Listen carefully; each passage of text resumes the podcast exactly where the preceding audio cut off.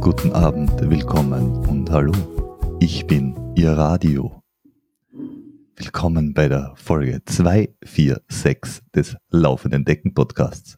Ich habe mich jetzt wirklich bemüht, eine ordentliche Intro hinzukriegen, weil wir haben heute einen Profi am Start.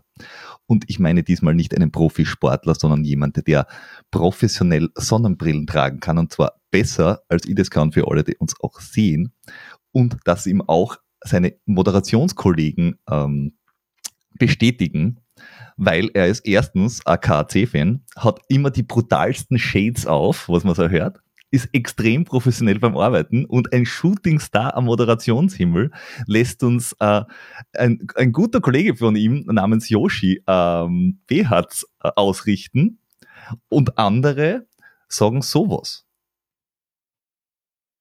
Den Marco kenne ich als Moderationskollegen, ich glaube seit 2 oder 2,5 Jahren etwa, und ich bin jetzt auch schon ein bisschen in der Szene, zwar mehr als Kommentator, aber ich habe, glaube ich, einen ganz guten Überblick, und ich muss da sagen, der hat echt einen super Aufstieg hingelegt, und vor allem ist er kann eins, was wenige meiner Meinung nach kennen, das ist, er macht ordentlich Stimmung, das ist wichtig bei Events und bei Veranstaltungen, vor allem beim Sport, und er kennt sie aus, also er bereitet sie auf die Sache vor.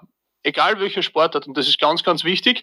Und man sieht es an seinen Engagements, die er mittlerweile hat. Das sind die Top-Sportveranstaltungen in Österreich, und das ist natürlich kein Zufall, dass dann auch die besten Leute holen. Er gehört meiner Meinung nach zu den Top 3 Sportpräsentatoren in Österreich, und der wird seinen Weg weiterhin machen und weiterhin bei ganz großen Sachen dabei sein.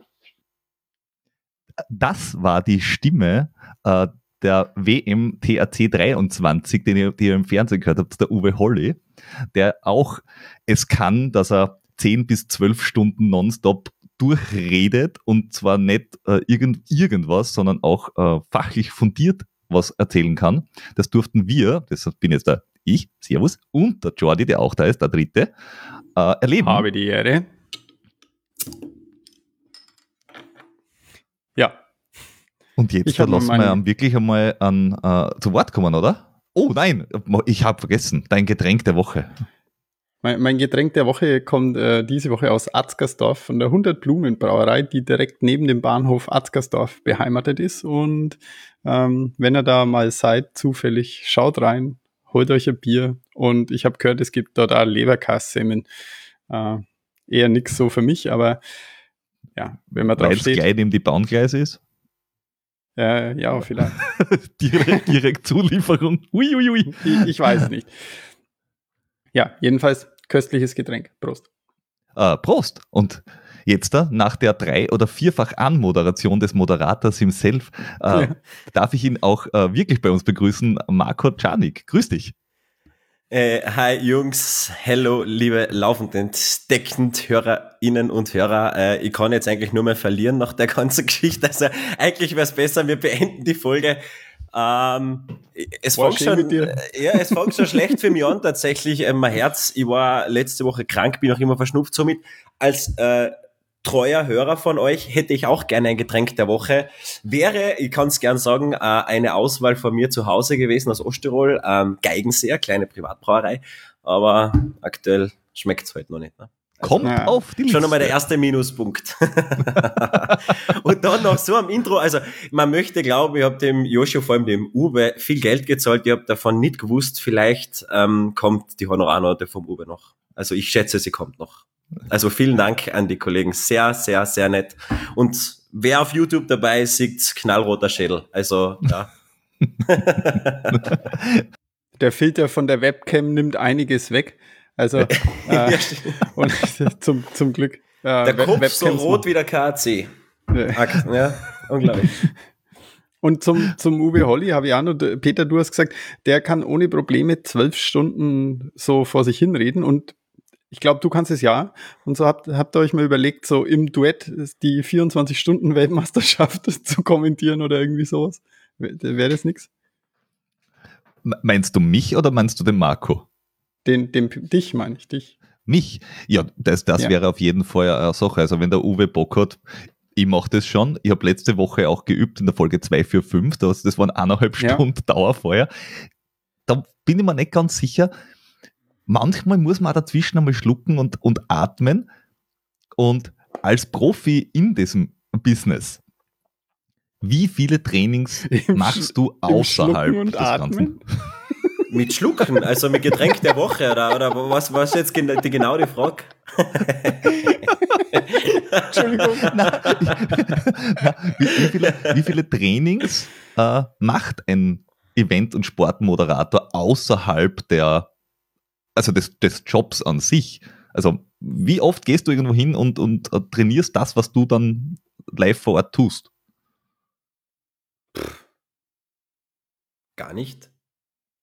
Also trainieren, na, würde jetzt tatsächlich nicht sagen. Also ich komme ja vom Radio, war ja früher beim Radio und da hat man natürlich generell viele Ausbildungen, oder? Also Sprechtraining und so weiter, Stimmtraining. Meine Vorbereitung oder unsere Vorbereitung liegt eher in dem, dass wir uns auf die Veranstaltung beziehungsweise auf die Sport, auf die Athleten und Athletinnen vorbereiten. Natürlich passiert es, dass ich auch zu Hause und da auf meinem Bürotisch liegt ein Mikrofon, in einer Anfall von Motivation auch mal irgendwas anmoderiere, das ich gerade tatsächlich vorbereite, aber jetzt nicht bewusst als Training. Okay. Aber natürlich vorm Event, ich sage einmal, Stimmtraining und so, Aufwärmen, Sprechwerkzeuge, das schon. Ja, genau. Ich stell mir das witzig vor, wenn die Freundin so das Abendessen serviert und du moderierst es dann an. Da kannst du auch nur verlieren. Richtig, ja, absolut. Ja. Also heute geht's nur, kann ich nur schlecht, eigentlich ist schlecht. Tatsächlich, aber nein, man macht es nicht. Also ich weiß nicht, das ist ein witziges Klischee, ja. Dass ich vor allem am Anfang, glaube ich, in meinen jungen Jahren, wo ich beim Radio war, gehört habe oder so, oder eigentlich war es so, wo ich dann gesagt habe, hey, ich mache das jetzt hauptberuflich, ich gehe weg von der Baubranche, ich gehe zum Radio, und meine Freundin gesagt, boah, zum Glück, dann halt das endlich privat vielleicht einmal mehr die Goschen. Also, den Satz habe ich auch schon mal gehört, vielleicht sollte ich das professionell machen. Ich wollte gerade sagen, dem Peter kommt es sicher bekannt vor. Und seinem Umfeld auch. Aber ich finde die Idee Peter und Uwe spitze. Ich glaube, der Uwe wird das sofort machen. Und ja, der Uwe ist, also um auch die Rosen zurückzustreuen, der Uwe ist für mich wirklich einer der besten, vor allem Kommentatoren. Er bringt da extrem coole Emotionen rein, ist super gut vorbereitet und kennt sich ja wahnsinnig gut aus und kann echt bei so, gerade wenn man Ultra-Trails hernimmt, 12, 14 Stunden reden, ohne dass den Zuschauern langweilig wird. Und das ist ein extremes Talent. Und für das, glaube ich, kann man wirklich nur den Hut ziehen. Und Peter neben Uwe Holly, das wäre schon was, ja. Ja, ich durfte das ein paar Minuten mal ausprobieren, ja, bei der WM. Aber das ist tatsächlich sehr beeindruckend, wenn man das sieht, wenn das jemand professionell macht, so wie ihr das ja macht. Gleichzeitig Notizen lesen, keine Sprechpausen machen, trotzdem keine Füllwörter drinnen haben und so weiter und so fort. Und du hast aber gesagt, du bist ursprünglich aus der Baubranche gekommen und dann zum Radio gewechselt. Woher der Sinneswandel? Was war die Idee dahinter? Also wie hast du diesen Wechsel überhaupt vollzogen? Und hast du immer schon Sport machen wollen oder war es einfach nur, lasst mich hinter dem Mikro? Na, also ich habe ja, bevor ich zum Radio bin, ja schon trotzdem nebenbei kleinere Veranstaltungen moderiert, also Sportveranstaltungen. Und eigentlich war das immer das Ziel. Also das ich jetzt mache, quasi selbstständig, hauptberuflich Sport-Event-Moderation von Großveranstaltungen. Und da war quasi Radio ein schöner Begleiter die ersten Jahre auf diesem Weg, würde ich mal sagen. Ich war am Bau, ja, und hab mir dann irgendwann gedacht, mach's doch. Also wenn du schon nebenbei Events moderierst und das deine Leidenschaft ist, du für das brennst, go for it. Und hab dann meinen saugut bezahlten Job in meiner Heimat für ein 500 € Praktikum einen Monat hingeschmissen und gedacht, ja, wird schon gut gehen. No risk, no fun, let's go. Mut kann man nicht kaufen. Ja. Offensichtlich ist aufgegangen. Thanks God, sonst könnte ich bei meiner Mama nicht mehr vor der Tür stehen, glaube ich. Oder wieder. Ja, nicht vor der Tür stehen, sondern auf der Couch schlafen. Mama, ich wäre jetzt wieder da. Vielleicht müsstest du dir dann ein zweites Häusl bauen und dann wär's wieder gut. Ich sage euch eins, wer selber in der Baubranche ist oder war, will nicht Haus bauen selber. Das denke ich mir klar. Also na, es steht jetzt nicht auf meiner To-Do. Nein, nicht Haus bauen, Baum pflanzen, Kinder, wie war das? Diese 3 Sachen, die jeder gemacht haben sollte. Ja, eine Nacht im Gefängnis verbringen. Ja, ich hoffe, alle diese Kelche ziehen an mir vorbei. Alle. Ich hab gedacht, am Großglockner stehen, oder? Man passt ja zum Podcast irgendwie ein bisschen. Gut, das schaffen wir. Also irgendwann einmal am Glockner umstehen, das kriegen wir hin. Ihr wart zu mir am Glockner? Jordi. Ganz oben? Nein. Rundherum ist eher als oben drüber. Einen Trail rundherum, okay, ja. Da soll es ja was geben, habe ich gehört, ja. Aber wirklich, ihr wart noch nie am Glockner? Nein, tatsächlich nicht. Wobei? Ich hab ein Problem. Ich fürchte mir ein bisschen, weil ich bin ja Deutscher und wenn dann irgendwas schief geht, dann kriege ich Schimpfe vom Hartwig.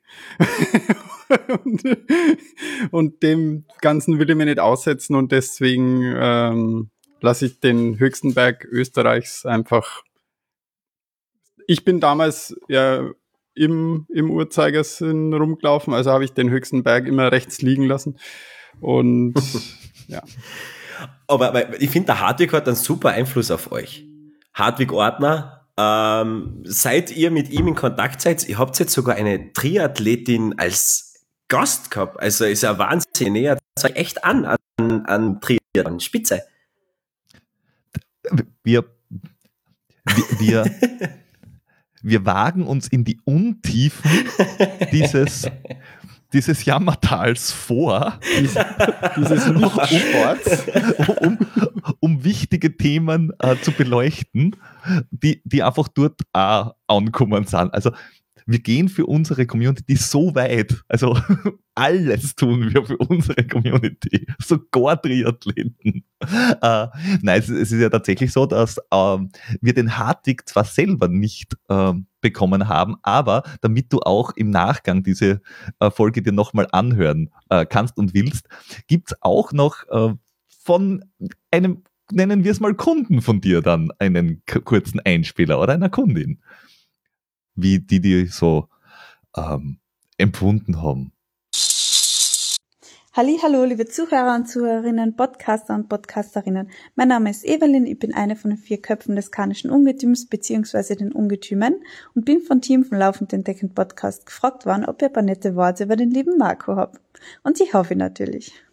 Der Marco war bei uns bei der ersten Erstaustragung des karnischen Ungetüms vor Ort und hat für Stimmung gesorgt. Er hat seinen Kollegen mitgehabt, den lieben Dave, und die zwei haben dann um Mitternacht beim Start die Stimmung von einem Sommerdorffest zu unseren Läufern in den Stadtbereich geholt, und ich bin mir zu 100% sicher, dass mindestens 80% der Zuschauer mit Gänsehaut drüben gestanden seien, als die Uhr Mitternacht geschlagen hat und Marco mit seinem Kollegen dafür Stimmung gesagt hat und die Läufer quasi von hinten unterstützt hat und angetrieben hat Richtung Ungetüm. Natürlich war er dann auch im Zielbereich und ich glaube, ich traue mir sagen, wir haben mit ihm oder er vielleicht auch mit uns ein bisschen Spaß gehabt oder ziemlich viel Spaß gehabt. Es war ein total netter Tag. Ich glaube, es hat keine 2 Minuten gegeben, wo der Marco einmal auf dem Stuhl gesessen ist. Er war immer da, er hat immer Stimmung gemacht, es war richtig cool. Und wir freuen uns und finden es super, super toll, dass der Marco uns auch bei den nächsten Ungetümen begleiten wird. Das nächste ist im Mai das Wörtersee-Ungetüm und im August das karnische Ungetüm. Lieber Marco, falls du das hörst, liebe Grüße von mir und vom gesamten Team. Wir freuen uns schon und bis bald. Tschüssi. Was, nur ein Einspieler von einem Kunden, wie vorbereitet seid ihr? Also ist jetzt besser vorbereitet, als ich auf einer Radiosendung seinerzeit. Hallo. Nein, wenn man einen Profi da hat, dann muss man sich ja professionell vorbereiten. Profi, definiere Profi. Kriegst Geld dafür? Ciao. Dann bist du ein Profi. Das heißt nicht, dass du Experte sein musst. Ich krieg Geld dafür, weil ich Rechnung schreibe. So einfach ist das. Per Definition also Profi. So ist das im Leben. Profi im Rechnungsschreiben. Ja. Du, wer seine Buchhaltung selber macht. Ja, genau.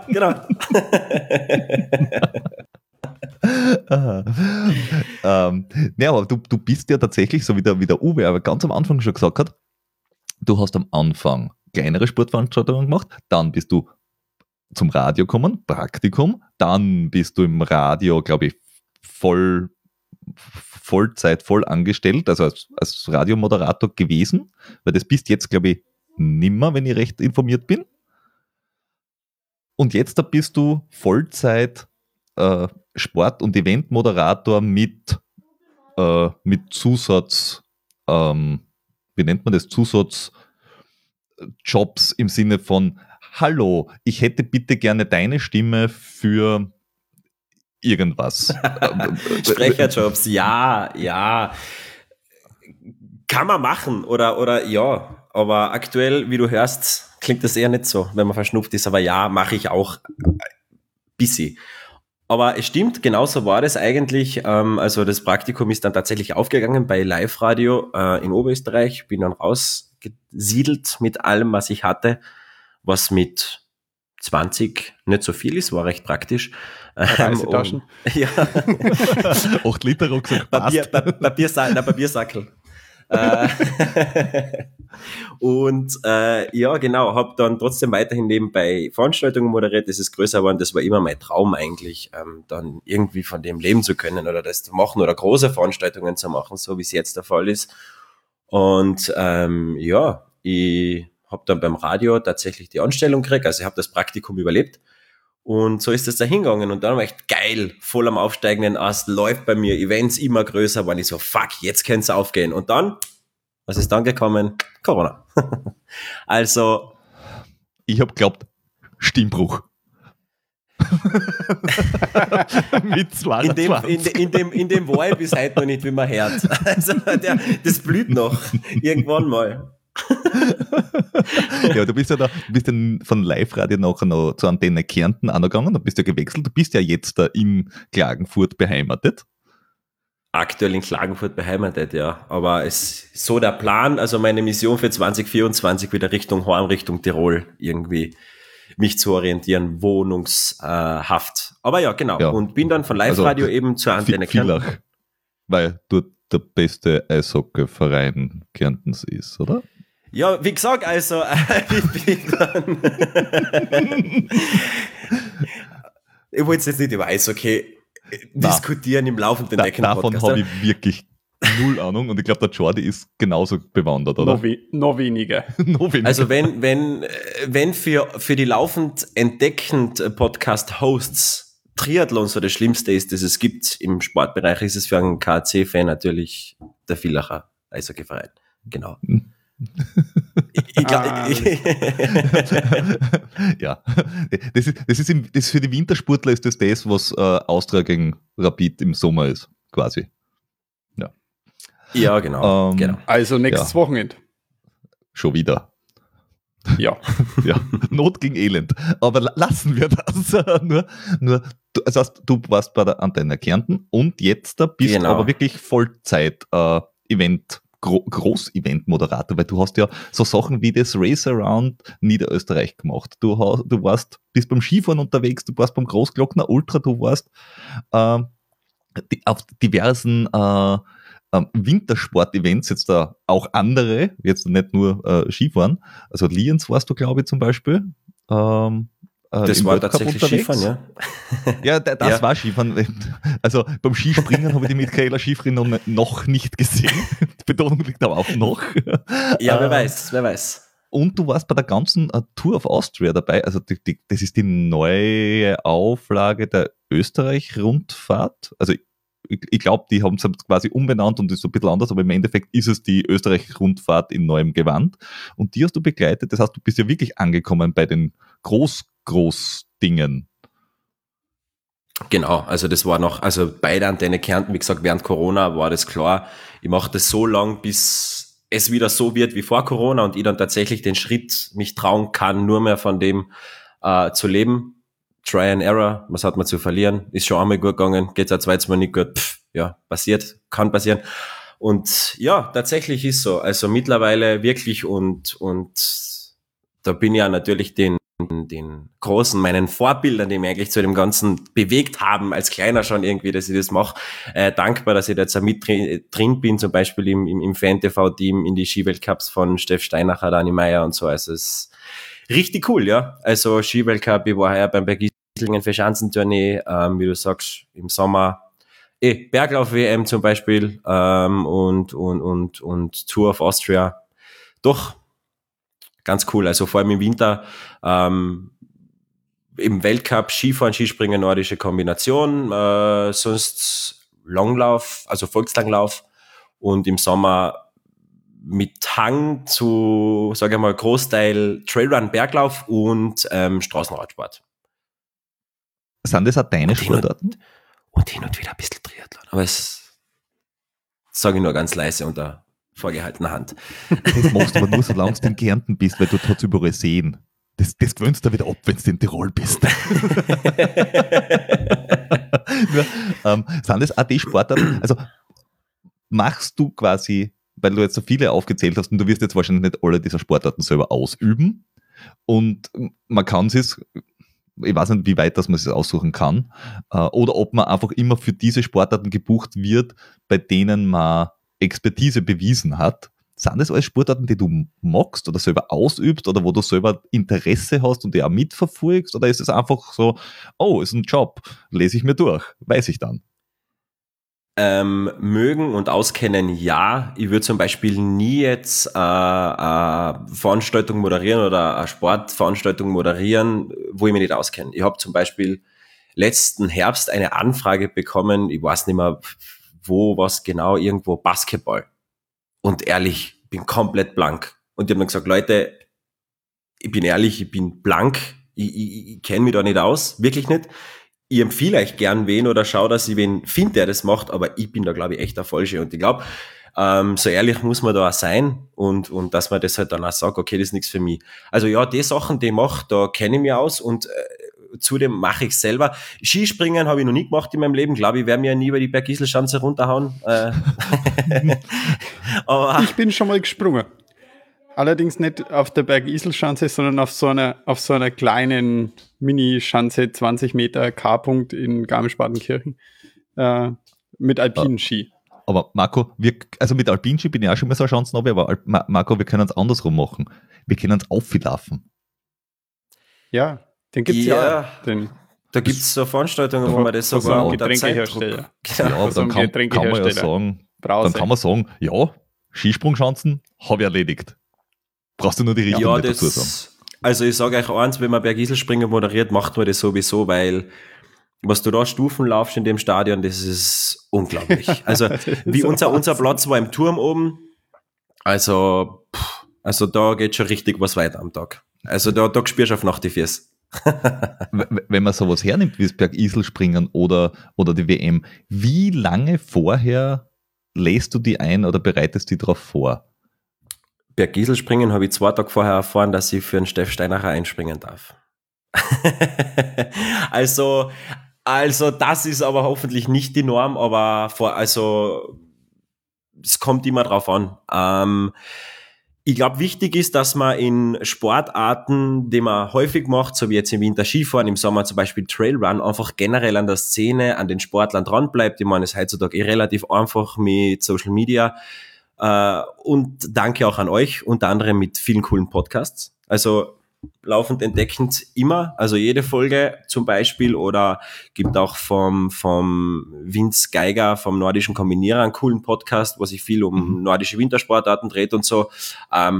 Ich glaube, das ist das Wichtigste, dass man immer dran bleibt. Also so wie jetzt Ski Alpin, dass man da die anderen Rennen verfolgt, den Skizirkus verfolgt. Also es ist quasi ein ständiges Dabeisein, gleich wie in der Radsportszene. Also das ist einmal, glaube ich, das Wichtigste. Vor allem das Coole ist ja, wenn man sagen kann, okay, ich jetzt in meinem Fall, ich lebe meinen Traum. Also ich verdiene Geld damit mittendrin, statt nur dabei zu sein, wo ich früher Geld dafür gezahlt habe, um zuzuschauen bei den Veranstaltungen, ist halt so, ich verfolge das ja sowieso, also da verschwimmt halt das private Interesse und die berufliche Vorbereitung, aber ich sag prinzipiell, die Vorbereitung an sich dann auf den Tag X oder die Tage X, es kommt immer davon, eine Woche vorher, wo man dann wirklich effektiv anfängt, auch Sachen. Also das Wichtigste ist das Handy. Ich habe Notizen für alle möglichen Sportarten und Bereiche und da schreibe ich alles, was mir unterkommt, auf und da steht alles drin und irgendwann ist es dann halt Zeit, bevor ich die Infos brauche, die rauszufiltern und zusammenzufassen. Hm. Genau. Ja, weil also gerade jetzt, wir haben uns ja bei der WM kennengelernt und da ist es ja, bei der WM ist es ja so, beim Skizirkus sagst du, okay, ich bin jetzt da, keine Ahnung, beim Weltcup unterwegs. Wenn ich irgendeine Info habe zu die Top 30 oder Top 35, dann passt das schon und das sind in diesem Jahr quasi immer die gleichen. Oder manche kennst du halt schon über 10 Jahre, weil die sind halt schon so lange unterwegs und wenn der Noriaki Kasai sein 650. Skispringen macht, dann kennt den halt jeder schon, weil man weiß halt nicht anders. Der springt halt schon seit 40 Jahren. Die Leute sind ja gesetzt, aber wenn du jetzt wieder bei der WM beim Trailrunning dorthin kommst und du hast dann Leute am Start, die du noch nie gehört, gesehen oder sonst was hast, liest man sie auf die ein, weil von denen findest du ja nachher nicht so viel wie von Skiweltcup-Fahrern. Wie macht man es in so einem Sport? Ja, das ist eigentlich die Krux an der Geschichte und jetzt nicht einmal vielleicht bei der WM, das so groß ist, sondern auch, wenn wir einen normalen Trailrun hernehmen oder einen Radmarathon, am Anfang, man, gerade jetzt bei Trailruns bei uns in Österreich oder bei Radmarathons, man kennt ja die Szene, wenn man das ein paar Jahre lang macht, die Leute kennen, aber gerade am Anfang ist echt so, du denkst so, okay, es weiß keiner was, aber ich weiß auch nicht. Und gerade über die kann ich ja schwer was auserfinden.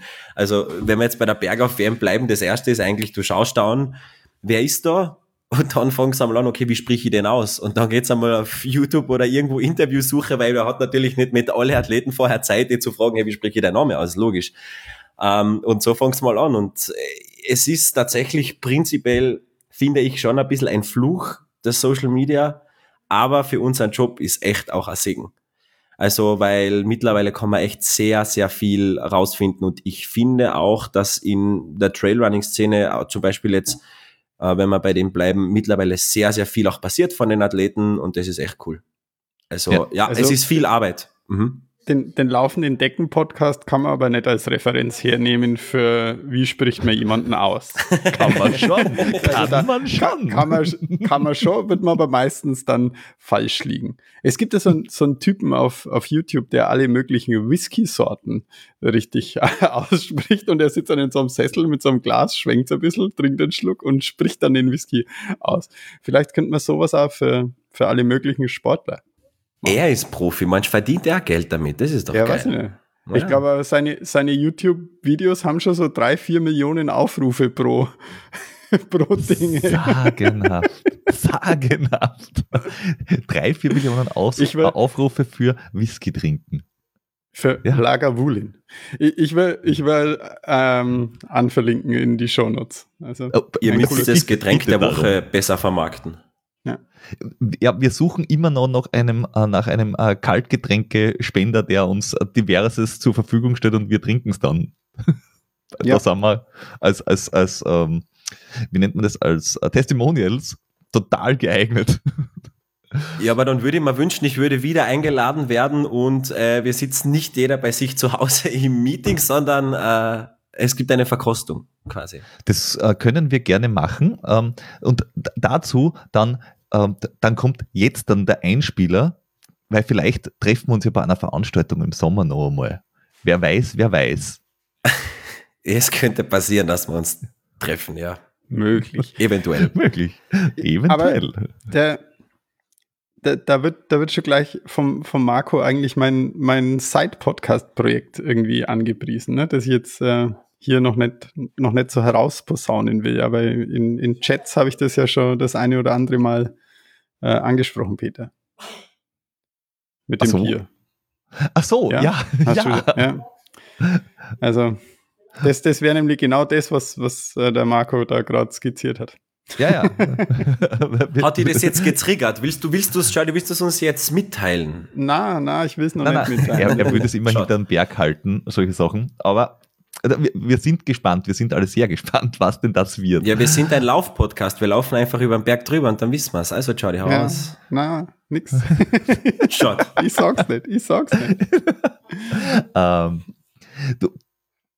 warte auf den Einspieler. Der Einspieler kommt, deswegen musst du ja dann die Folge dir anhören. Wir schneiden ihn später rein oder haben ihn später hineingeschnitten für alle, die es jetzt schon gehört haben. So. Da kann ich gar nicht drauf reagieren und jetzt wird voll geschimpft. Also am Anfang so voll das Lob und dann so BAM und dann alles so fuck, der Hund ist eingebildet. Oh, ich kann ihn nur mehr verlieren. So ist das.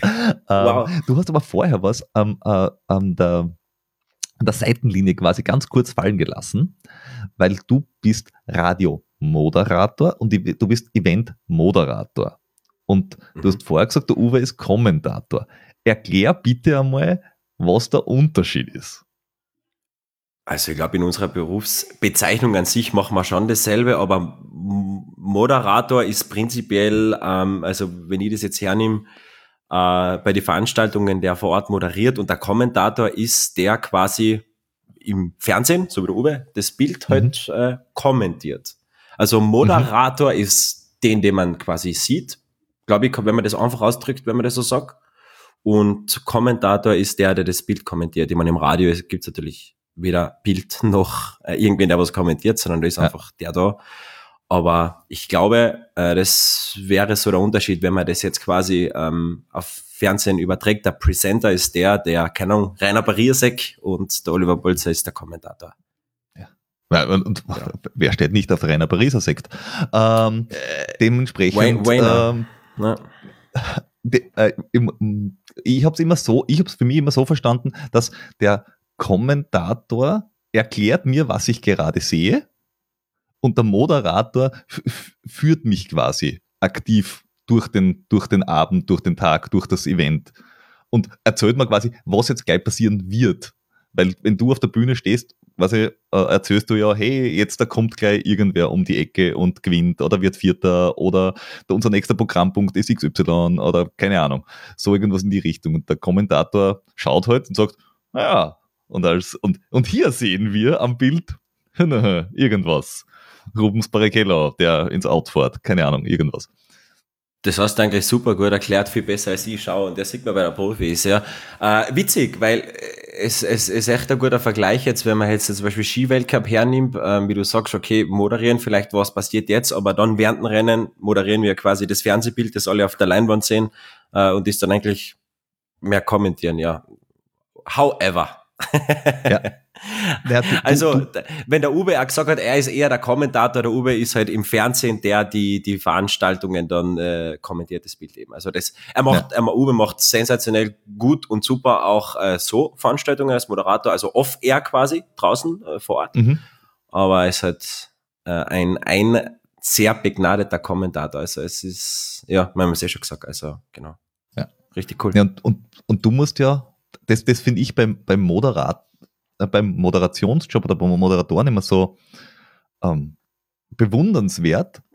Du kannst nicht irgendwo mit deinem A4-Zettel sitzen im Off und ungesehen quasi overlesen, was du jetzt da gerade reinsprichst, sondern du musst ja quasi wirklich im Zentrum der Aufmerksamkeit sein und die ganzen Leute mitnehmen und einpeitschen und so richtig Stimmung machen und die ganze Zeit on fire sein.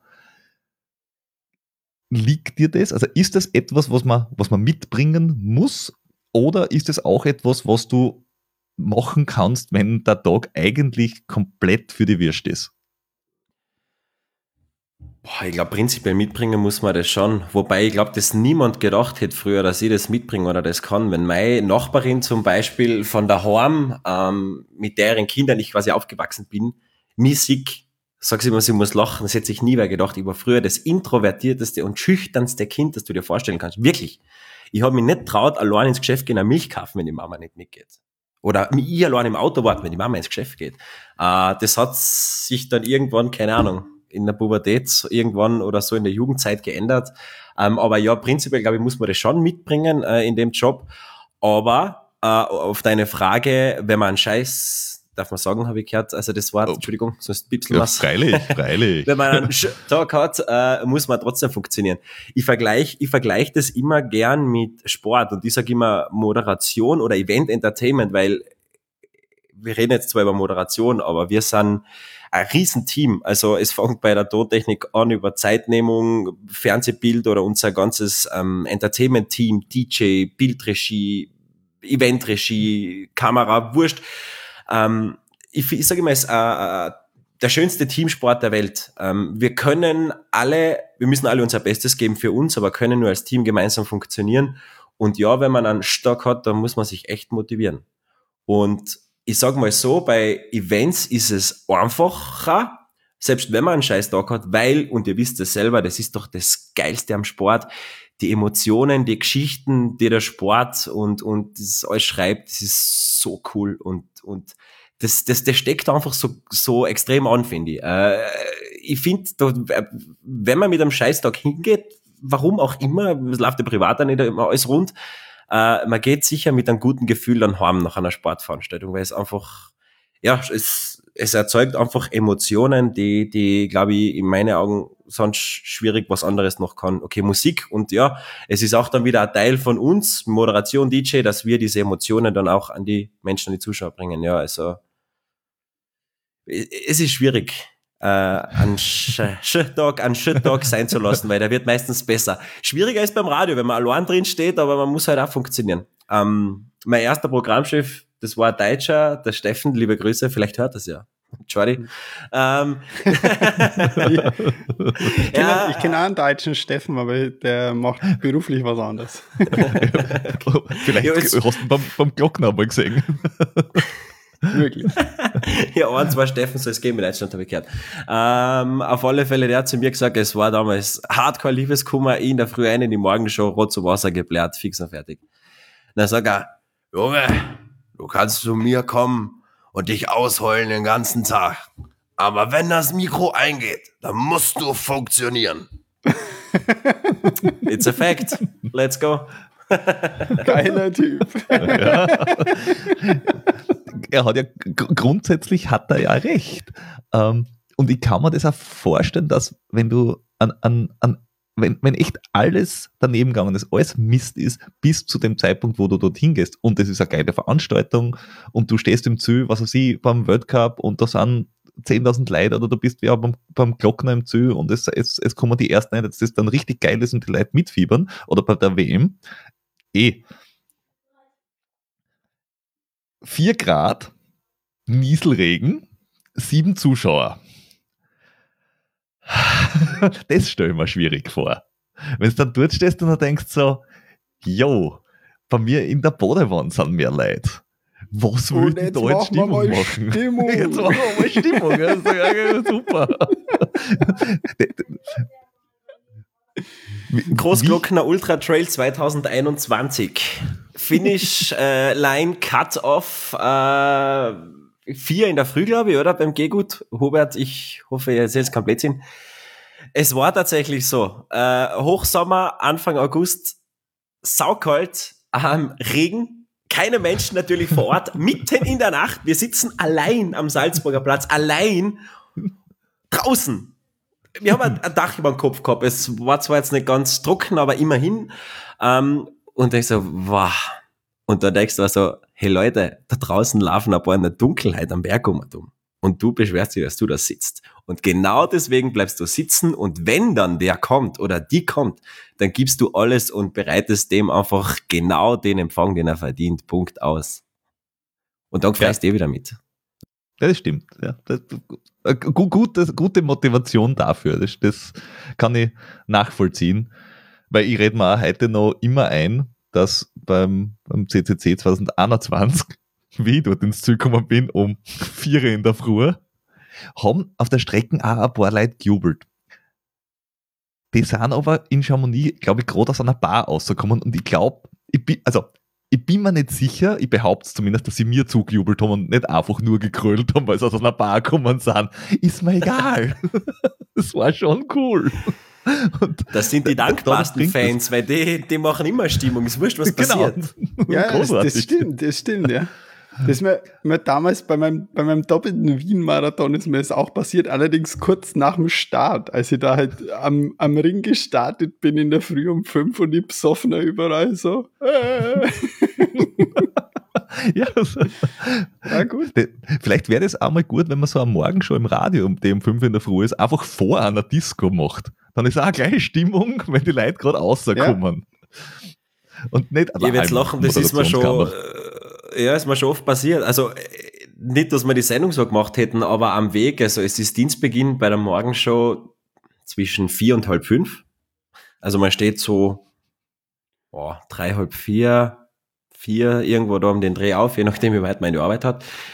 Ist mir oft passiert, dass Menschen gerade zur Richtung nach Hause unterwegs sind oder auch Menschen mit Blaulicht-Taxi dann den Nicht-Nach-Hause-Weg, aber immerhin den Weg von der Bar weggefunden haben. Also ja, es passiert. Und ist schön, dann hat man gleich eine coole Geschichte zu erzählen dann im Radio. Also die Geschichten liegen auf der Straße, sagt man immer. Also und das stimmt in dem Fall. Ja, literally. Hey, Leute... Der erste, den ich in der Früh Herz bin ich, seid froh, guten Morgen, selbst wenn ihr mich nicht leiden könnt. Mein erster guten Morgen halt war, es leidet den Arschloch. Fair. Ja. Aber wer wird nicht gerne so jeden Morgen begrüßt? Ja. Ja. Man gewöhnt sich dran, irgendwann fängt man selber mittrinken. Ja. Also, machen wir uns einmal ein Bier auf. In der Morgenshow. In der Morgenshow. Wow. Es ist noch nicht hell, das geht noch. Ja. Wobei. Boah, Leute, es geht nicht mal Kaffee um 3, also 3 ist echt mitten in der Nacht. Also für mich. Wobei es einfach funktionieren. Wenn du sowas machst, also wenn du jetzt eine lange Moderation machst, wo du sagst, bis in die Nacht, das kann ich mir gut vorstellen. Das kennen wir alle und Leute, die lang laufen, kennen das auch. Aber wenn das wirklich um die Uhrzeit anfängt, so diese Startschwierigkeiten, die man hat um 3 Uhr morgens, wenn man da aufsteht, steht man dann überhaupt noch auf? Weil es gibt ja einige Menschen, die so Nachtschichten machen oder Frühschichten, die einfach aufbleiben, dann die Arbeit machen und danach schlafen gehen und so quasi Daysleeper sind. Hast du das auch gemacht oder geht das dann gar nicht, weil du sagst, dann bin ich so fertig schon? Na, aber es geht ja nicht, wenn man das 5 Tage in der Woche macht. Also man gewöhnt sich dann schon, man hat einen anderen Tagesrhythmus, aber witzig, die Frage habe ich mir nämlich gerade heute gestellt, für einen Glacier Run im Ötztal im Sommer, da ist ja ein Start um 2 in der Nacht. Mhm. Und da habe ich mir gedacht... Jetzt schon eigentlich, also ich bin dumm. Gehe ich da vorher schlafen oder mache ich da durch bis 2 und gehe nach dem Start schlafen? Was ist gescheiter? Ich glaube eher nach dem Start schlafen gehen. Nach dem Start schlafen gehen, aber wann ist der nächste? Also wann muss er dann das nächste Mal aufstehen? Das ist eher die Frage. Keine Ahnung, ist jetzt so um 6 oder geht es dann weiter oder um 7 oder vielleicht ein bisschen später, aber ich glaube eher, dass wenn du halt und vor 10, 11 kommen, wenn man den Rhythmus nicht gewohnt ist, nicht schlafen, also ich halt nicht. Und dann schlafe ich 2 Stunden, bin munter und ich glaube nicht, dass ich da wieder schlafen kann. Das ist schwierig. Ja, das ist eine schwierige Entscheidung, weil das mit dem in der Nacht aufbleiben und dann nach der Arbeit schlafen gehen, das habe ich ein Jahr lang praktiziert. In meiner Zivildienstzeit haben wir so einen absurden Dienstplan gehabt, das hat dann funktioniert nach einer Zeit, nur du hast halt 0 Sozialkontakte mehr. Weil immer dann, wenn alle munter sind, schlafst du. Und umgekehrt. Das war da ja eh recht. Ja, ich habe nicht gesagt, das ist auch noch dabei. Ich habe nur gesagt, es ist es so. Wem hast du dann deine ganzen Geschichten erzählt, Peter? Ja. Der wird ja ein paar Leute betreut haben beim Zivildienst. Ich habe da einen Podcast gegründet. Ihr hört ihn gerade.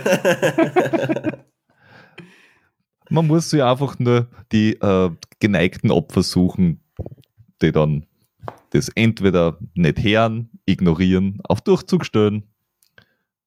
Oder mit dir verwandt sind und nicht davon können. Aber das ist auch eine andere Geschichte. Die Mama. Na, aber also du stimmst mir zu, man gewöhnt sich echt dran. Also man kann seinen Tagesrhythmus echt voll verändern. Aber ich finde das, um auf das zurückzukommen, wenn es halt selten ist, gerade bei Trailruns ist halt meistens so, oder für mich in meinem Job, meistens bei Trailruns, dass halt Starts irgendwann in der Früh sein, irgendwann in der Nacht, und mir taugt das voll. Ich liebe das. Ich finde, das hat so einen eigenen Spirit, also ich denke mal, wie cool muss das sein, wenn man da an einer Startlinie steht. Also es hat einfach ganz ein anderes Flair wie ein Start untertags bei Sonnenlicht. Ja, und witzig ist es insofern, weil es ja auch für die Athleten immer völlig verschieden ist. Es gibt ja hüben wie drüben des Mikrofons, gibt es ja alle Vorlieben. Also du hast Nachteulen, du hast Frühaufsteher und so weiter und so fort. In Innsbruck beim IATF ist der Start um Mitternacht, beim UTMB ist er um 6 Uhr am Abend, im Pitztal, wie du sagst, ist er um 2 in der Früh. Andere starten um 5 Uhr morgens, weil bei klassischen Marathonveranstaltungen hast du halt irgendwann am Vormittag den Start. 9, 10, 11, 8, je nachdem, wie warm das halt wird oder wo du gerade bist. Und beim Trailrun ist es halt wirklich lustig, dass du entweder gerade aus dem Bett fällst um 4 Uhr morgens und du denkst so, ich will nicht laufen, ich mag einen Kaffee. Oder du um 10 Uhr am Abend startest und du denkst, ich will nicht laufen, ich will ins Bett. je nachdem, wer du dann bist, ist es gerade deine Top-Performance-Zeit oder du bist so daneben, dass du die komplett umstellen musst einmal vorher. Ja, voll, aber wie wir alle drei wissen, ihr wahrscheinlich aus eigener Erfahrung, weil ich halt mit den Athletinnen und Athleten sprich und wissen auch die meisten, die jetzt zuhören, wahrscheinlich, gerade bei so langen Geschichten, Ultratrails oder so, mit so schrägen Startzeiten, glaube ich, baut man ja genau seinen Tagesrhythmus, über den wir ja vorhin gerade geredet haben, auf den Bewerb hingehend ja um, oder? Also man trainiert das ja schon und geht ja dann Tage, also ich kenne einige, die das immer machen tatsächlich, die dann so schlafen gehen, dass sie dann wirklich ihren Körper auf den Rhythmus umstellen. Wenn du so blöd klingt, wenn du das leisten kannst, also wenn du nicht nebenbei einen 40-Stunden-Job hast und du einfach sagst, oh, am Samstag ist Start oder am Freitag am Abend ist Start, na dann arbeite ich nur bis 4 Uhr am Nachmittag, fahre mit dem Auto hin und starte gleich direkt, weil dann kannst du die Umstellung irgendeines Tagesrhythmus einmal getrost in die Haare schmieren. Wenn du davon lebst, dann kannst du natürlich schon sagen, okay, oh, wir starten jetzt beim Transgran Canaria, so wie es jetzt dieses Wochenende ist, wo die Leute dann schon, also die Profiathleten jetzt schon seit 1,5 Wochen dort sind, sie umgewöhnen von 4 Grad auf 25 Grad und kurz laufen, sie an die Höhe von mir aus bei einem Lauf also auf die Höhe gewöhnen, dass sie schauen, wann ist meine Startzeit, wie ist der Untergrund dort und so weiter und so fort. Wie gesagt, wenn du das leisten kannst, machst du es. Wenn nicht, nimmst du, was da ist. Und machst das Beste draus. Es wird da nicht viel übrig bleiben. Wie gehst du um mit Dingen, die vor Ort passieren? Stimpf geht weg. Zum Beispiel, was glaube ich so der Super-GAU ist. Was macht man da? Ja, von wem hast du die Information? Das ist das, was nämlich den ganzen Winter extrem getriggert hat mit der Stimme. Wenn die Stimme weg ist, wenn sie ganz weg ist, was soll ich machen? Ich kann keine Gebärdensprache. Ja, aber das ist tatsächlich, ich war im Spätsommer, nach dem karnischen Ungetüm, Kärnten läuft Wochenende, fetzkrank und habe mich da lange nicht erholt. Man weiß bis heute nicht genau, was es war, aber habe dann halt 3 Wochen Cortisoninfusionen gekriegt und das hat schrägerweise voll auf die Stimme geschlagen und das ist heute noch nicht da, wo sie waren. Mein Immunsystem auch nicht, wie man sieht. Jetzt letzte Woche schon wieder krank und ich habe tatsächlich echt Schiss vor der Stimmversagen, aber wie gesagt, man hat ja viel Stimmtraining gelernt, die Stimme ist ja was gewohnt. Also es ist ja wie ein Muskel, es ist trotzdem Training, sagen wir mal, es ist was gewohnt, man wärmt sich gut auf und weiß, wie man mit der Stimme umgeht. Also, dass man sie halt nicht verliert oder man sollte es wissen, macht man vielleicht oder ich halt nicht immer ganz vorbildlich. Aber eben seit ich diese Sorge habe oder krank war, schaue ich da schon sehr drauf. Da schaut man halt, dass das bleibt und ja, die Stimme ist sicher angeschlagen nach einem 12-Stunden-Moderationstag. Aber mit den anderen Sachen, die vor Ort passieren. Man muss nehmen, wie es kommt. Und das ist auch irgendwie das Geile an dem Job. Man weiß ja nie, was passiert. Also du kannst ja nur so auf irgendwas vorbereiten. Es wird immer was passieren, das du nicht vorhersehen kannst, weil du weißt dir nie, wer gewinnt. Zum Beispiel beim Sportevent. Stehen, keine Ahnung wie viele Menschen in der Startlinie und du weißt ja nie, wer gewinnt oder was im Rennen passiert. Genau das ist das. Und so handeln wir halt auch das rundherum. Ich glaube, Flexibilität ist ganz, ganz wichtig. Ja. Also ja, was auch sonst bei der Veranstaltung passiert. Du bist ja in einem größeren Team manchmal, oder nein, in einem größeren Team bist du eigentlich immer, weil eben du hast Ton, Licht, DJ, Moderation, Kommentatoren von mir aus, Kamera, was auch immer. Aber es gibt ja auch einige, mit denen du auch immer wieder zusammenarbeitest. Auch jetzt da zum Beispiel DJ-Kollegen, mit denen du wahrscheinlich dann schon eine gewisse Eingespieltheit hast und sagst, okay, Leute, ihr müsst heute einfach mehr Musik machen, weil es geht sich nicht mehr aus mit der Stimme oder sonst irgendwas. Gibt es da schon so ein gewisses Backup, das man dann auch hat? Also machen das große Veranstaltungen oder ist der Moderator halt der, wenn er ausfällt, dann haben wir alle ein Problem? Es ist eigentlich witzig, es ist echt so ein bisschen so Harakiri. Nein, also Backup gibt's nicht wirklich. Also der große Vorteil ist halt, bei den meisten Sportveranstaltungen gibt's immer zwei Moderatoren. Also wir machen fast immer Doppelmoderation. Plus DJ natürlich, die uns, also ich sag, du kannst nur so guter Moderator sein ohne DJ, wie gesagt, und das ganze andere Team, das Entertainment-Team, verlierst du, wenn das nicht funktioniert. Oder verliert die ganze Veranstaltung, weil um das geht's ja am Ende des Tages. Aber das war das mit eben heuer zum Beispiel Bergisel, Stef Steinacher fällt kurzfristig aus und dann wird da geschaut, okay, wer könnte, wer ist Ersatz, und so geht's halt auch. Das Coole ist, finde ich, in der Branche in Österreich, und da glaube ich, können wir schon ganz stolz drauf sein, dass wir wirklich, es gibt nicht so viele und wir arbeiten gemeinsam und nicht gegeneinander, das heißt, wenn ihr Ausfall und krank wäre, finde ich, natürlich außer einer Hauptsaison und alle haben schon anders geschäftelt, ziemlich sicher irgendein Backup, weil jeder irgendwie einspringt oder den anderen weiterhilft, klar. Und ich glaube, das können wir auch den großen Namen, die das Ganze groß gemacht haben und das Event Entertainment überhaupt so gemacht haben, wie sie es eben zum Beispiel ein Stefan Steinacher, wurscht, wie sie alle heißen, Böckle, wie auch immer, dass die wirklich auch drauf geschaut haben, glaube ich, dass das so passt und auf die Menschlichkeit und so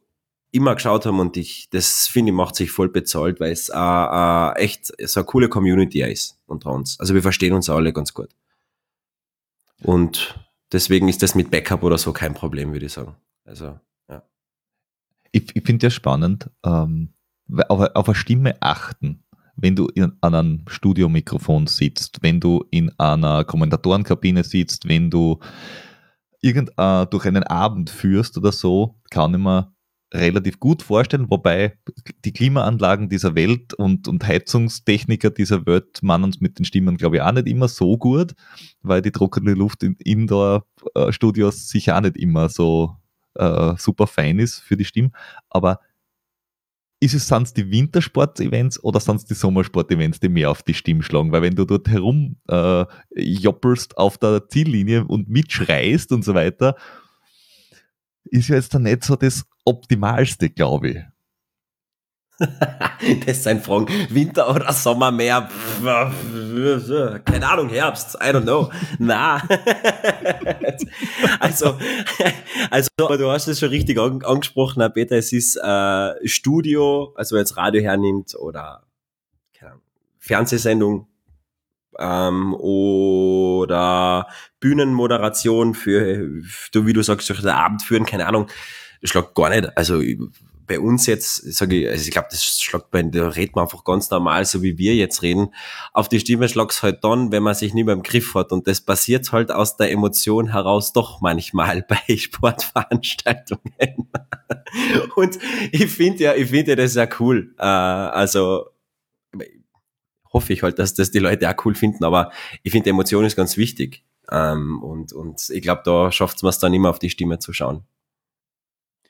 Ja, das ist auf jeden Fall die Emotion. Ich meine, die transportierst du ja damit auch. Ja. Du kannst ja nichts rüberbringen, wenn du jetzt hier ständig monoton in das Mikrofon laberst und sagst, ja, da kommt jetzt der Dritte über die Ziellinie, das ist ein spannender Zieleinlauf hier, da geht's um das Podium, 2 Sekunden Abstand zwischen Dritten und Vierten. Ich meine, das wird halt niemanden der Zuschauer auch vom Hocker reißen. Und dann wird auch keine Emotion auf die Zuschauer übertragen werden, wenn du da keine reinbringst. Und deswegen ist das schon sehr cool, dass du dich da selber nicht unter Kontrolle hast, glaube ich. Es passiert manchmal, sorry. Ja. Aber ich glaube, das ist aber, glaube ich, auch ein wichtiger Punkt, was du am Anfang gesagt hast, dass man halt Sportarten macht, mit denen man sich selber identifiziert, weil nur dann kann man das auch transportieren. Und ja, wenn man jetzt vor einer Sportart, wenn man sich für eine Sportart nicht so besonders interessiert, dann tut man sich da, glaube ich, schwer, in die Emotionen zu kommen und das dann auch zu transportieren. Ja, voll. Und das, was wir am Anfang vielleicht noch nicht fertig geredet haben, aber was genau in die gleiche Kerbe schlagt, Jordi, ist halt Sportarten nicht nur lieben oder feiern oder sich auskennen, sondern auch sich reinversetzen. Wie gesagt, Skispringen werde ich eher nicht machen, aber sonst sind es schon eher Sportarten, die ich selber gemacht habe oder mache. Mit zwei hinnigen Knie ist ein bisschen schwierig, also Tennis wettkampfmäßig oder Mountainbike-Unfall, das hat sich dann irgendwann aufgehört und zum Beispiel Langlaufen habe ich angefangen, aufgrund dessen, dass ich viel Langlaufgeschichten mache und denke, okay, passt, probier's, mach's und ist richtig cool. Das gleiche mit Rennradfahren. Seit meinem Mountainbike-Unfall, ihr wisst es, wenn was passiert, man ist oft im Kopf einfach blockiert. Habe dann eben so viel Radlrennen moderiert und den Sport finde ich einfach richtig cool. Ich schaue mir eben die ganzen Übertragungen an, nicht nur jetzt von der World Tour, sondern auch andere größere Rennen, die heute halt übertragen werden. Und habe mich aber nie traut aufs Rennradl sitzen, obwohl ich immer wollen habe. Aber wegen meinem Sturz mit dem Mountainbike nie traut. Und irgendwann habe ich gedacht, okay, Alter, du moderierst jetzt so viel, mach's. Du sollst doch auch wissen, wie das ist, okay, auch wenn es jetzt nicht ein Rennen ist unbedingt, aber wie das ist, wenn man in einem Feld drinnen fährt mit anderen, mit Windschatten, wie verhaltet sich das, wie geht das? Oder das gleiche mit Trailrun. Wenn man in Osttirol auffragst, okay, Berge kennt man, also Trailrun mit zwei hinnigen Knie, schwierig. Habe ich dann aber auch teilweise gemacht, und also zumindest hobbymäßig, jetzt nicht wettkampfmäßig, und trotzdem, wie ist mit was für einem Untergrund, wie ist es im Downhill und so weiter, also finde ich ganz wichtig für mich selber auch, damit vor allem authentisch wird die ganze Geschichte, die du erzählst. Naja, also Rennradlfahren muss ich ehrlich sagen, finde ich prinzipiell spannend, allerdings finde ich da die Langdistanzrennen viel spannender, wie die Geschichten, die so im Peloton passieren, weil das ist oft so, ja, da fahren halt 100 Leute 4 Stunden lang in einem großen Blob und am Schluss sprinten 4 davon und du denkst dir so, jo, alles klar. Also, und ich würde Platzangst kriegen in diesem riesen Blob mittendrin, weil die fahren ja nicht mit 7 km/h, sondern die fahren ja eher mit 45 oder irgendwas in die Richtung. Und ich tue mir am Radlweg allein schon schwer mit 45. Da musst nicht noch wer neben mir fahren. Geschweige denn 100 davon. Also das ist so eine Gruppendynamik wie in einem Ameisenhaufen. Das finde ich ganz, ganz schwierig. Also, Ja, Gruppendynamik, was ich sehe immer wieder. Es passieren leider genug Stürze immer. Wurscht, ob das jetzt im Profi- oder Hobbybereich ist, also bei den Rennen, ja. Aber spannend. Also ich würde mit dir jetzt gleich wenig über Eishockey philosophieren wie über Radsport, weil du sagst, das ist langweilig, aber ja, reden wir über das Laufen. Radlfahren ist nicht langweilig, ich finde nur dieses im Peloton cruisen irgendwie, das finde ich komisch. Also, ansonsten finde ich Radlfahren super spannend. Das habe ich gar nicht so in dem Sinne gemeint. Beim Trailrun, weil du jetzt da auf das umgeschwenkt hast, wie sehr hilft es dir, dass jetzt in den letzten Jahren die Übertragungstechnik so brutal explodiert ist. Du hast ja jetzt da bei jedem zweiten Lauf Drohnenaufnahmen, Live-Übertragung, irgendwo die Zwischenergebnisse, also alles Mögliche, das du bis vor, 5 Jahren nur bei 3 Groß-Events gehabt hast und bei anderen hast du dann einfach eine Startlisten gehabt und hast wahrscheinlich über Handy unterwegs von irgendwem gesagt, naja, die ersten 2 sind durchgekommen, das war die Nummer und die Nummer tralala, kannst schon mal aussagen im Ziel. Da gibt es da so ominöse WhatsApp-Gruppen, wo nur die Nummern eingeschickt werden und da gibt es Zahldreher und da so, nein, doch nicht, du hast schon gesagt, hey, der führt und also, nein, stimmt ja gar nicht. Ja, genau. Wie du sagst, das war früher immer so und heutzutage ist es auch noch so, beziehungsweise teilweise mit Funk sogar und dann herrscht nur die Hälfte, also ja, spannend. Und das ist halt echt das richtig Coole, weil ich finde, halt, wenn man jetzt gerade so Trailruns anspricht, oder da hat man so die Elite und dann quasi die Breitensportler. Und es soll ja für jeden was sein und genau die Zeit, wo alle draußen sein, ist das schon geil, vor allem wenn man halt Video-Wall hat mit zum Beispiel sogar ein Kommentar, dass man sagen kann, wir schalten jetzt mal überhaupt auf den Stream, übergeben zum Beispiel einen Uwe und nehmen einfach das Fernsehbild mit Ton oder wir kommentieren einfach selber das Fernsehbild dann draußen, aber haben immer was zu erzählen und das ist richtig cool. Vor allem viel Informationen und auch was passiert oder zumindest, wenn in der Nacht gelaufen wird und dann gibt es ja oft Zusammenfassungen oder so in der Übertragung, dass du selber, wo du geschlafen hast, auch weißt, okay, was ist denn eigentlich passiert in der Nacht und das kannst du dann vor Ort erzählen, eben bis dem Ziel sein und dann ist die Finish-Line-Party, dann geht es dann nicht Schlag auf Schlag. Aber absolut, das ist für uns, wie gesagt, richtiger Segen, vor allem wenn es halt dann draußen noch viel Zeitnehmungspunkte gibt oder GPS-Tracking, was auch mittlerweile ja ganz üblich ist, dass das jetzt nicht nur für die Rennleitung oder so ist, sondern die meisten Zeitnehmer haben es auf der Homepage, wo jeder reinschauen kann, also das ist für uns schon richtig cool. Ja. Vor allem, es sollen ja die Leute da sein, was davon haben. Wenn wir nur sagen, ja, war in der nächsten halben Stunde, war jetzt nur vielleicht 20 Minuten und ja, es seien 3 Leute. Ich finde halt immer, es soll so viel Mehrwert wie möglich haben und ich glaube, der Spagat, das ist vielleicht eine Geschichte, die ich so vom Radio mitgenommen habe, der Spagat zwischen, okay, ich bin voll in der Szene drin, ich kenne mich aus, viele, die da sind, ja auch, weil die sind ja genau deswegen da, trotzdem wird es immer einige geben, die da sind und keine Ahnung haben und für das sollte dann aber auch was dabei sein. Also, der Peter läuft mit und die Oma steht an der Ziellinie. Die kann mit dem gar nichts anfangen, aber ist wegen einem Peter da, weil sie sich so gefreut. Dann sage ich, Alter, der Peter hat sich jetzt 5 Bananen auf Ex-Obe gekriegt bei der letzten Labestation. Ich darf speiben, aber er braucht es offenbar. Keine Ahnung, aber irgendwas, dass man halt die anderen Leute abholt. Ja, ich darf speiben und der Peter tut sagen, oder? Ja, aber er läuft trotzdem. Aber die letzten 20 Kilometer wird auch noch OBP ins Ziel. Ja.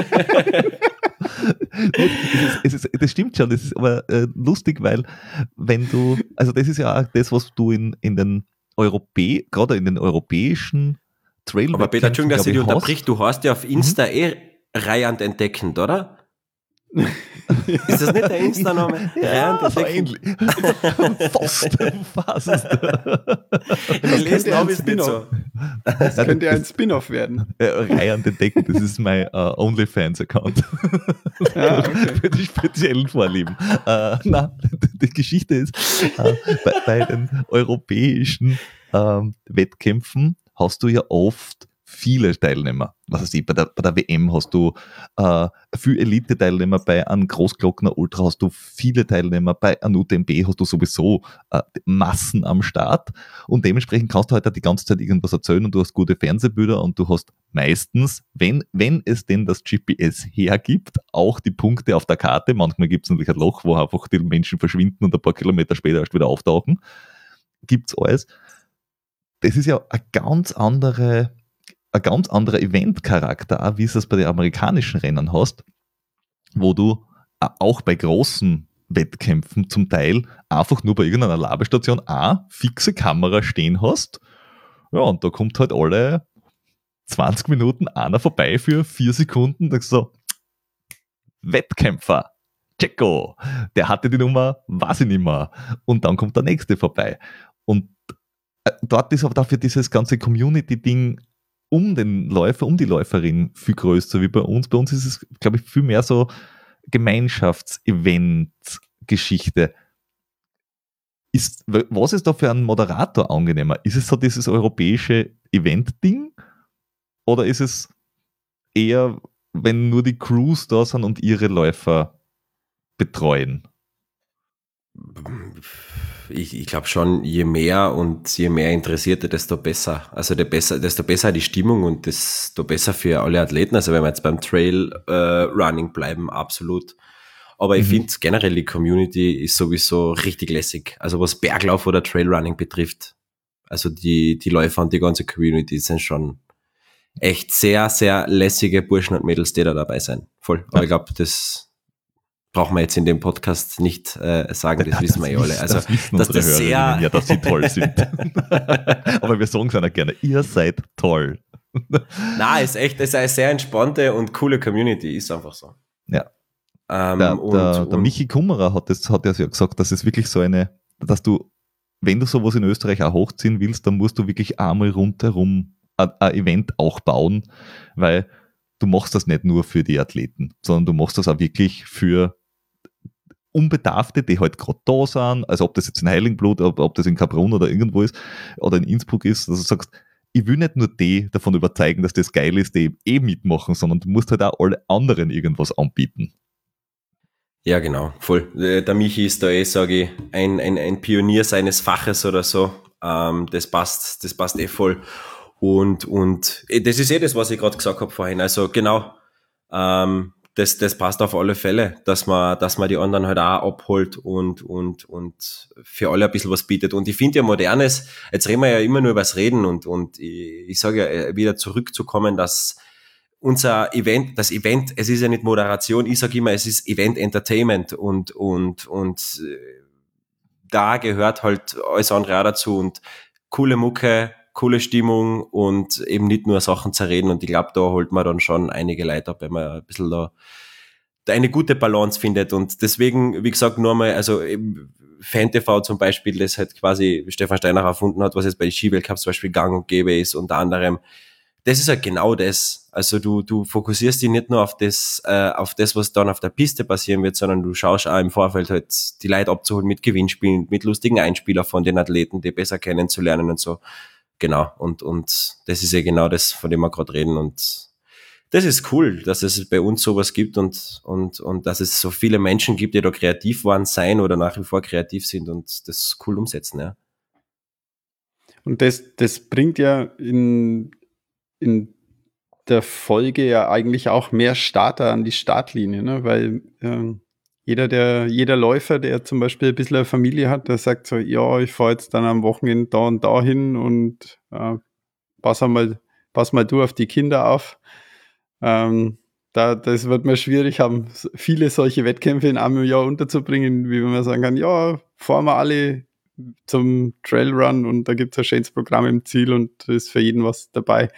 Gibt es nicht nur für die Läufer was zum Laufen, sondern auch für die Angehörigen Unterhaltung und das macht einfach eine runde Geschichte und ich finde, da hat sie in den letzten Jahren schon einiges getan, wenn ich mich an meine ersten Trailläufe erinnere. Da war da eher wenig los und mittlerweile ist das richtig, richtig gut gewachsen und holt wirklich alle ab, nicht nur die an der Startlinie stehen, sondern auch die mit den Läufern mitfiebern. Die stehen dann halt nicht irgendwie 10 Stunden gelangweilt im Ziel rum und suchen sie irgendwie Alternativprogramm, sondern können da halt wirklich, wirklich mit dabei sein, auch ohne die Laufschuhe selber zu schnüren. Ja, beim Gehgut zum Beispiel kann man zum Beispiel dann direkt beim Ziel, gibt es da so 1, 2 Lokale, da kann man sich mit seinem verdienten Kaltgetränk hinsetzen, dem Moderator lauschen und das Programm genießen. Also da mag man dann auch einmal aufstehen, wenn man noch kennt. Und wenn man ganz schnell läuft, kriegt man das frisch gezapfte Bier vom Hubert Resch höchstpersönlich an der Ziellinie serviert. Also nächstes Mal anstrengend. Ja, okay, jetzt da, wenn wir das wissen. Ja, ja, eh. Aber es ja, eh. Oder ich weiß nicht, ob, wie oft ihr das Lansium schon als Getränk der Woche gehabt habt, aber ich habe gehört, da gibt es heuer sogar 2 Veranstaltungen, wo es da einiges Gekühltes im Ziel gibt. Und ich meine, da wenn du sagst, mehr als du. 3. Ah, okay. Ja, dann, dann weiß ich auch Bescheid, aber ich habe nicht gewusst, dass der Dritte, dass das schon, alles klar. Ja, cool, wunderbar. Das sollte ich vielleicht doch nicht wegziehen von meinem jetzigen Wohnort. Ja. Ansonsten hast halt eine weite Anreise. Stimmt, das hindert ja nichts, genau. Aber es gibt da in der Gegend dann ein Bierhotel, also kein Problem. Ja. In der Tat. Tatsächlich, letztes Jahr der Zeitnehmer hat im Bierhotel geschlafen, wir nicht. Warum? Keine Ahnung, das sollte man hinterfragen. Egal. Aber wie du sagst, Jordi, es ist halt so wie die Veranstalter dieser Rennen, also kann man sagen, das Ungetüm, Kinderprogramm und so, wie du sagst, also es geht wirklich in die Richtung. Es machen ja viele Veranstalter schon wirklich auch, dass du sagst, bring your family an der Finishline, und dann warten aber deine Kids leichter, weil du bist eh schon nervös genug, wann kommt endlich mein Mann, meine Frau ins Ziel, nachdem es keine Ahnung wie viele Stunden oben im hochalpinen Gelände war. Ja. Ja, und dann gibt es vielleicht noch Kinderschminken, einen Kinderlauf oder sonst irgendwas oder einen kurzen Lauf, was du selber noch mitlaufen kannst. Also das finde ich schon eine coole Entwicklung, und es macht da, glaube ich, was mit der Umgebung, also mit diesem Ort, wo das Ziel oder der Startzielbereich halt ist. Das nicht, du bist irgendwo in irgendeinem Dörfel und da kommen jetzt 80 Leute daher, laufen einen Stiefel runter und fahren wieder heim, sondern da merken die Menschen, die dort wohnen, hey, da ist gerade was passiert, da ist eine Party, deswegen machen ja Menschen auch ein Feuerwehrfest oder die Wiener Wiesen nicht irgendwo auf einer Waldeslichtung, und nur die Eingeweihten wissen, wo es ist, sondern die machen es halt auch dort, wo alle vorbeikommen und sagen, hey cool, da gibt es was zum Essen, da gibt es was zum Trinken, da gibt es was, irgendwas. Wobei man sagen muss, wenn man in Österreich irgendwo Bier aus Fässern zapft und Händel verkauft, dann ist es so gut wie wurscht, wo das ist. Und was drumherum passiert, Hauptsache genau, es gibt ein Anschlagsfassel. Es werden Leute da sein. Und beim dritten Mond geh nach Osten und auf einer Lichtung wirst du das gezapfte Bier sehen. Okay, ja well. OCR Österreich-Style. Ja, genau. Barclay-Marathons Österreich-Style. Du musst anstatt Bierseiten, musst die leeren Bierflaschen in der richtigen Reihenfolge. Mit einer Kistenkunftretour. Ja, mit einer leeren Kistenbierkunftretour. Leergut. Ja. Weil unterwegs wird nichts weggeschmissen. Sehr, sehr schön. Das heißt, du bist wirklich so in dem Ganzen drinnen. Jetzt auch in der Langdistanz. Und da habe ich ja noch die Frage, was ist eigentlich für einen Moderator eine optimale Länge? Vom Wettkampf. Von was? Vom Wettkampf. Bier. Also eine Bierlänge, sagt man, ist wie eine Viertelstunde. 15 Minuten, ja. Sehr gut. Nein, also Wettkampflänge, weil Fernsehformate, die über, weiß ich nicht, 2-3 Stunden gehen, ausgenommen ist ja die Tour de France, die einfach wirklich den ganzen Tag geht, wobei außerhalb von Eurosport ist es ja immer nur die Zusammenfassung, oder in den meisten Fällen, gehen ja solche Veranstaltungen maximal, würde ich sagen, 2-3 Stunden, vielleicht noch eine 4., aber das war's. Und ein Ultratrail mit 24 Stunden plus ist halt semi-Fernsehformat tauglich. Hast du da irgendwie eine Idee oder aus du hast ja nicht die Außensicht, sondern du hast da eine Nicht-Athletensicht drauf, aber eine Teilhaber- oder Mittendrin-Sicht. Was sagst du, was ist da für den Event eine super Größenordnung und Länge? Also ich finde jetzt, wenn wir vom Event vor Ort sprechen, wann ziehe ich am meisten Menschen an die Finishline, gar nicht die Länge des Rennens entscheidend, sondern wann ist der Peak? wann kommen die Besten und wann ist Finishline Closing und steht meine Veranstaltung für eine Finishline Party. Mhm. Also das, glaube ich, ist so eher das Ding, dass ich das hintime auf eine Uhrzeit, wo möglichst viele Menschen abhole. Du brauchst nur schauen, ich weiß nicht, ob euch das jetzt gefällt, aber es ist ein Beispiel.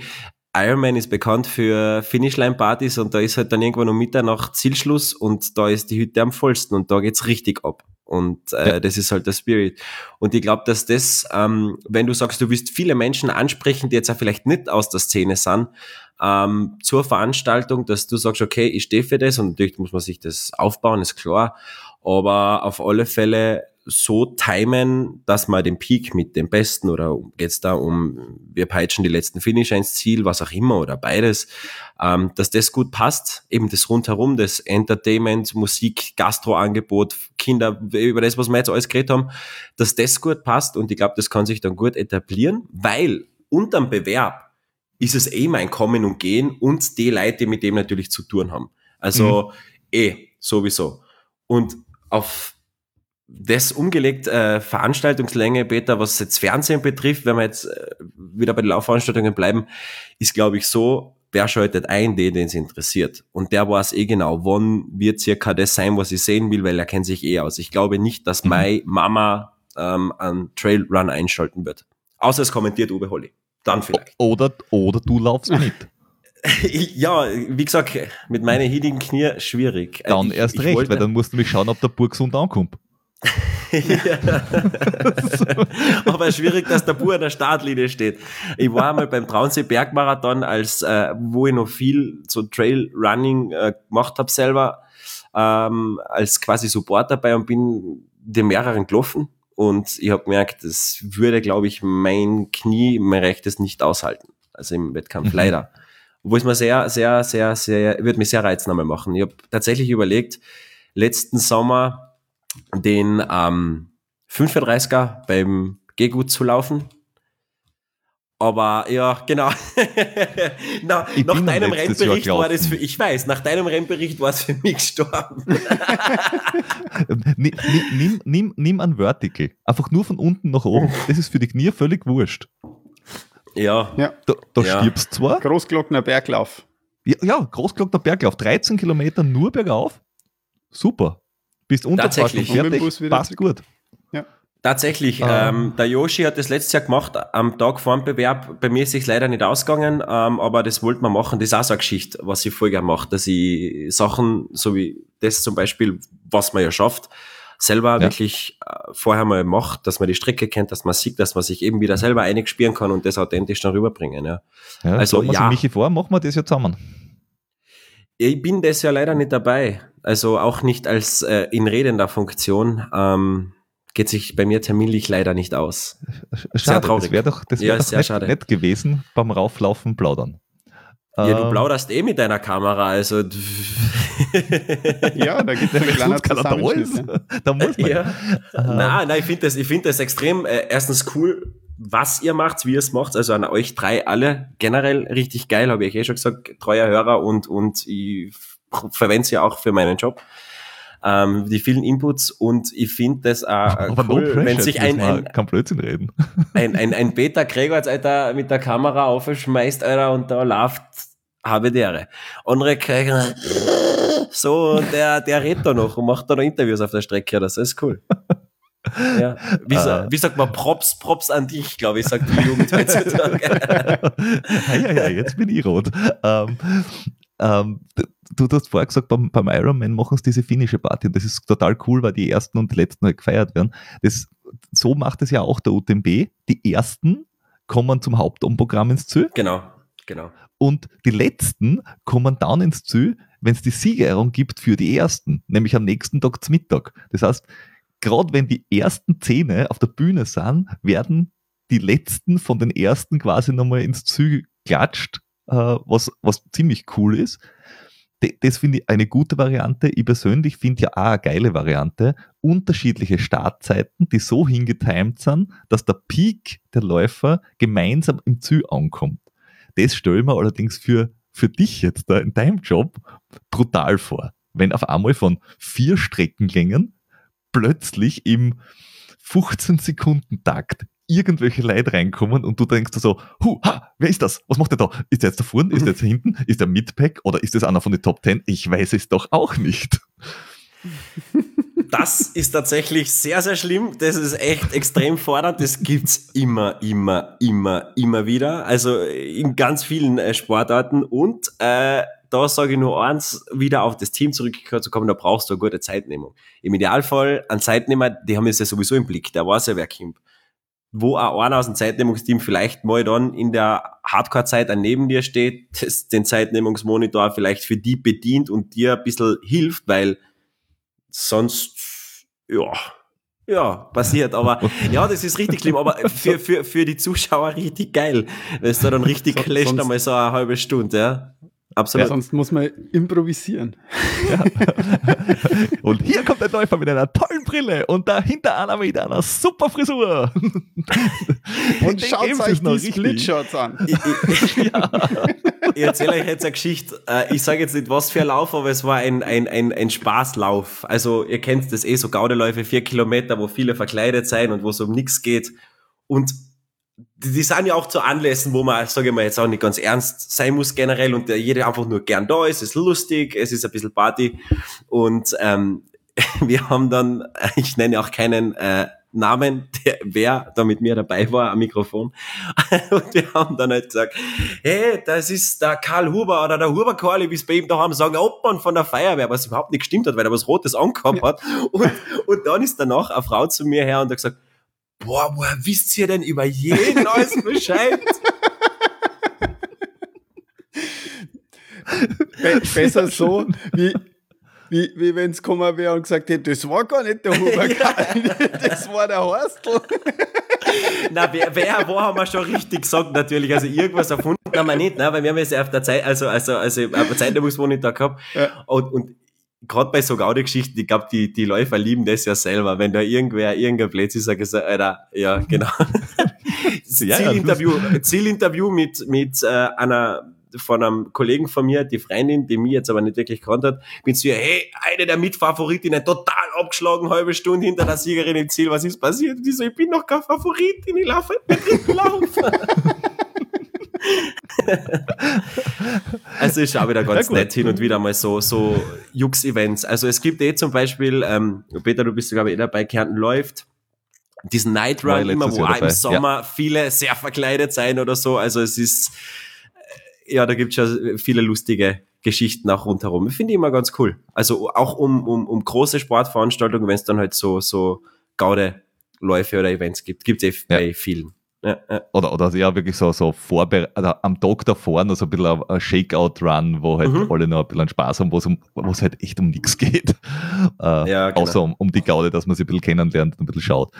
Nein, es ist für mich echt total interessant, das mitzukriegen, weil wenn wir bei einem Event sind, dann versuchen wir auch ein bisschen die Stimmung einzufangen und dort einmal einen Schnipsel mitzukriegen. Von, was weiß ich, kurzes Athleteninterview da oder dort einmal auf die Strecken sein oder mal mitlaufen, mal Stückerl und da selber ein bisschen was kommentieren oder irgendwie in die Richtung das zu machen, aber halt immer vor dem Hintergrund, entweder laufen wir selber dort oder wir sammeln Material für den Podcast oder wir wollen einfach nur mit den Athleten und den Veranstaltern auf ein Bier gehen. Warum auch nicht?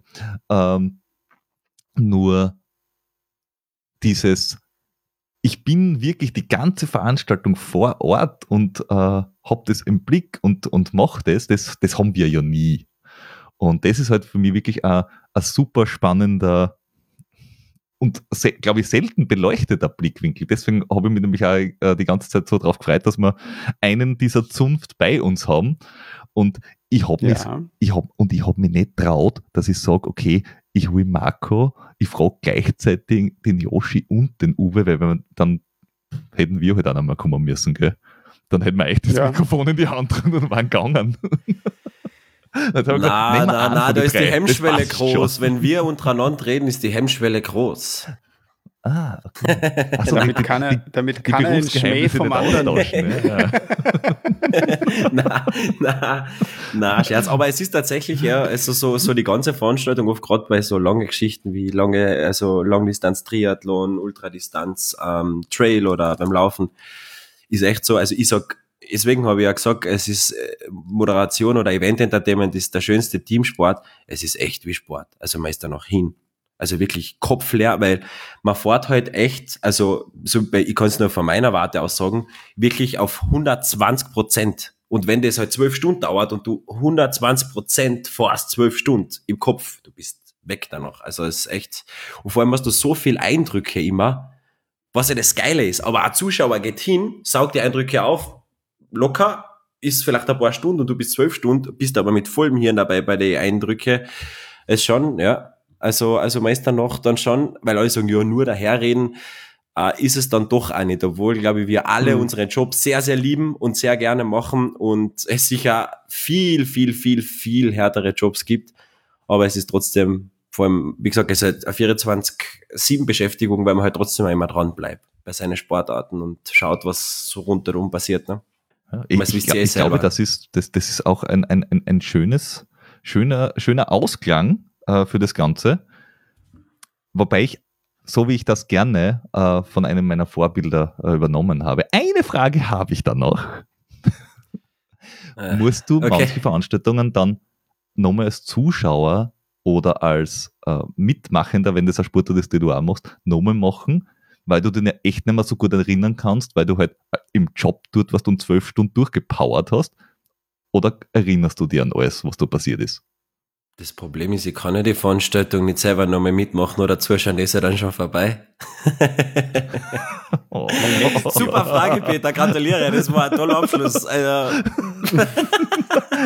Ich meinte grundsätzlich, wenn du sagst, du hast was aus dir, du hast jetzt da an Lauf moderiert, kannst du den auch wirklich so genießen oder ist es auch was ganz anderes, wenn du dann als Zuschauer hinkommst oder als Athlet, dass du sagst, okay, ja, ich war zwar letztes Jahr auch da und habe das moderiert, aber ich habe eigentlich von der Veranstaltung fast nichts mitgekriegt, außer dieses Fleckerl, was ich halt da, quasi, wo ich halt war. Das habe ich jetzt da gemeint, ob du das ja, voll. Es ist eine sehr gute Frage. Ich korrigiere mich. es ist eine Frage, die ich mir selber oft stelle. Oder ich glaube viele, es geht nicht nur mir so, sondern auch Kolleginnen und Kollegen stellen sich die Frage oft.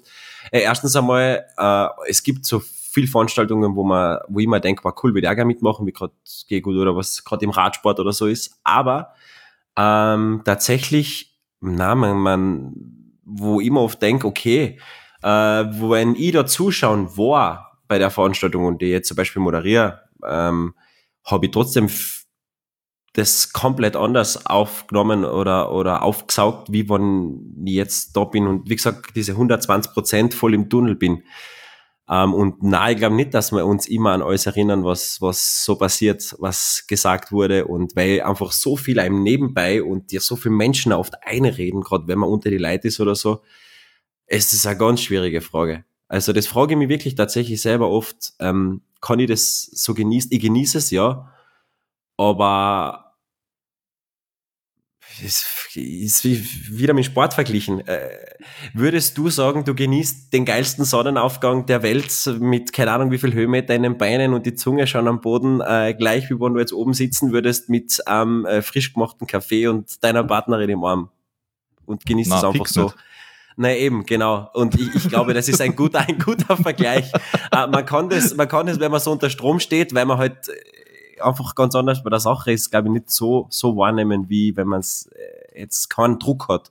Und ja. Druck hat man, also ich habe für mich selber absolut Druck, dass ich sage, okay, jede Veranstaltung, jeder Mensch, der da ist, jeder Athlet, jede Athletin, der Veranstalter, hat es verdient. Und das ist auch eine Geschichte, ich mache im Jahr, keine Ahnung, hundert ist viel, aber einige Veranstaltungen. Für den Veranstalter ist es am Tag X seiner Veranstaltung die wichtigste vom ganzen Jahr und das ist your fucking Job, wenn du den Auftrag annimmst, dass du das genau so rüberbringst und so machst, dass es die wichtigste Veranstaltung vom ganzen Jahr ist.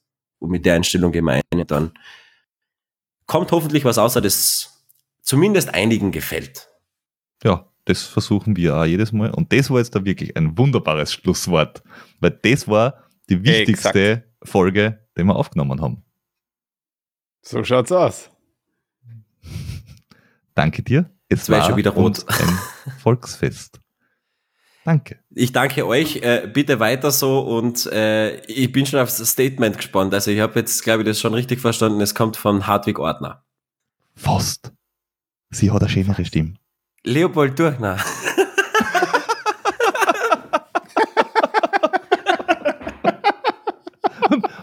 und nur dafür hole ich mir von dem auch noch eins. Das hört jetzt an. Einen schönen Lauf, einen schönen Abend, einen schönen Morgen. Bis dann. Auch wenn ich bei der Folge nicht dabei war, darf ich mich kurz aus dem Schnitt melden. Wir haben die Stimme vom Leopold dann leider doch nicht bekommen, aber er hat uns zumindest übermittelt, wir sollen sagen, der Marco war wirklich toll. Ciao, Papa. Für euch.